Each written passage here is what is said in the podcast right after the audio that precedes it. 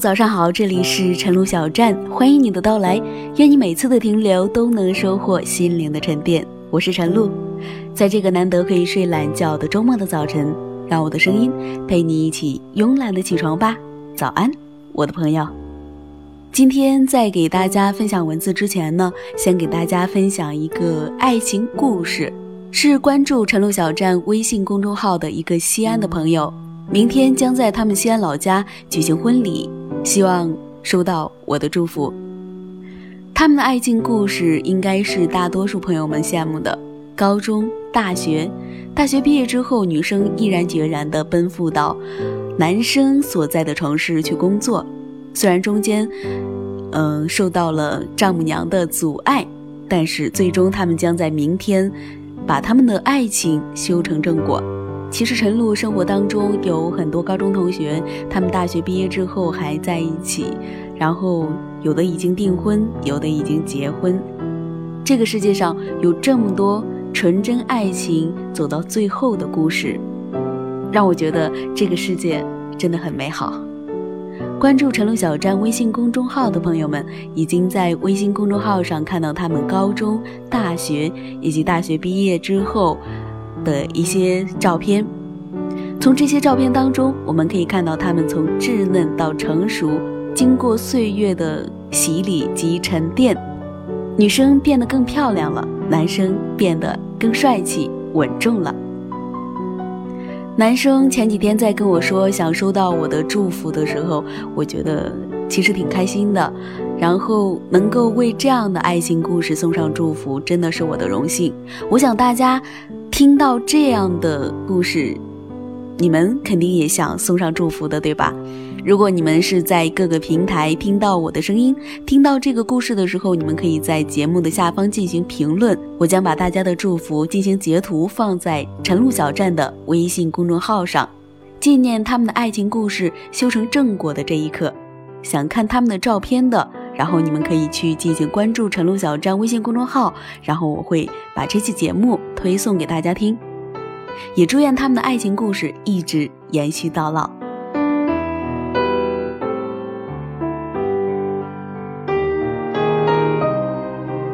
今天我给大家带来的文字是我掐指一算，你明天会遇到真爱。作者张翩翩。你要相信，世界上一定会有一个爱你的人。无论你此刻正被光芒环绕，被掌声淹没，还是那时你正孤独地走在寒冷的街道，被大雨淋湿；无论是飘着小雪的清晨，还是被热浪炙烤的黄昏，他一定会怀着满腔的热情和目光里沉甸甸的爱走到你的身边，抓紧你。他一定会找到你，你要等。这段话是郭敬明在《小时代》里写到的，也是我经常对猪猪说的。猪猪是我的小表妹，今年二十岁，生性温良可爱。可是有一点，用时下流行词汇形容最恰当不过的是母胎单身。她为此常常着急，每次撅着小嘴问我：“姐，你说我什么时候才能谈场恋爱啊？”我都是用上面的这段话回答她。最近一次，她终于急了，瞪着我问：“姐姐，这话我都听了三年了，你能不能换点新鲜的？”我被他又急又气的样子逗笑，我当然明白他的心思。他以为我在搪塞他，但事实上，爱情这件事儿原本就是可遇而不可求，只不过我们习惯把未遇到之前的时光统称为等待而已。大概是在年前年底吧，彼时我刚刚结束一段恋情不久，整个人特别沮丧。恰巧那一年又担任公司年会的主持人。当晚，公司大佬及业务骨干在轻歌曼舞中觥筹交错，晚会进行得非常顺利。唯一的插曲发生在我自己身上，在一等奖揭晓之前，我去厕所的途中不小心扭到了脚。抽奖嘉宾是我们公司一个大客户总裁 Jim，为人机智幽默。一起做项目时，我们虽然称他为老板。但私下里经常开玩笑互黑，所以我请他上台的时候，已经预感到了少不了要被他打趣。只是当时我脚踝疼痛难忍，表面上见招拆招，游刃有余地用英文和他调侃，内心却一直在滴血。那时节只盼望晚会赶紧结束，好快点摆脱脚上的细高跟儿。好不容易把他请上了台，获奖者挨个发表感谢的时候，我终于得闲，和继母退到了一旁。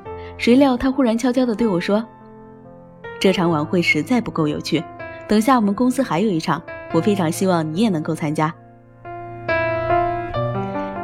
讲真的，听完后我差点当场晕厥。这扭到脚已经够疼的了，而且外企的年会，无论地点选在哪里，最终都要结束在酒吧。一晚上没吃什么就要被拉过去去喝酒，想想就够了。如果邀约发生在现在，我必然是拒绝的。可是当时刚刚入职，对方又是公司看中的客户，且同一个项目组的人都会去，我不想显得没礼貌，于是只得硬着头皮答应了。也是到了会所，我才知道继母叫我来的真正用意。我们一行人抵达包厢的时候，长沙发上已经坐着一个大男孩。经过介绍才知道，他原来是继母的儿子 Max，几天前才刚到中国。继母看我们年龄相仿，想拜托我做他的小导游。而我几乎是看到 Max 第一眼就意识到此行不虚。很久之后，我跟他谈起这事儿，他瞪大眼睛对我说：“Oh my god！” 我的感觉只能比你更强烈。如果你看过那部非常有名的电影《怦然心动》，你就能理解我说的感觉。童年时期的朱莉和布莱尔在一次追逐过程中不小心牵到了手，那一刻仿佛有微风吹过，两个人对视的眼神忽然就微妙起来。而连接我们之间的一个动作也非常简单，我落座后下意识地揉了揉脚踝。其余的人都继续笙歌，只有他注意到这个细节，并默默地向服务生要了一双拖鞋。当他把拖鞋递到我手里的时候，灯光正好落在他的头顶，脸上的笑容十分生动。我们就这样水到渠成的一起度过了一段非常愉快的时光。现在讲出来，仿佛这场相遇相恋是很自然流畅的一件事儿。可是，在此之前，我的心态和小表妹并无二样。几乎也是每天都在嚷嚷着：“哎，什么时候赐我一个美好的爱人啊？我会不会一辈子单身呀？”仔细想来，似乎每一段恋情开始之前，都会有很长一段时间百爪挠心，无所适从，所以也就摸出了一个规律：爱情真的是没有任何征兆，但只要它发生了，便会像宿命般无从逃避。《爸爸去哪儿三》热播的时候，影帝刘烨和妻子安娜的美好爱情重新走进大众的视野。然而，真正让我觉得浪漫的却是他们的相遇。彼时，他和谢娜分手已经有一年多，每晚失眠严重，要靠药物才能睡着。那段时间，他的情绪非常低迷，周围的人也都为他的状态感到担忧。有一次，在一个工作场合的晚会上，他的经纪人常姐与他谈起感情，开玩笑似的对他说。我觉得你应该找个法国人。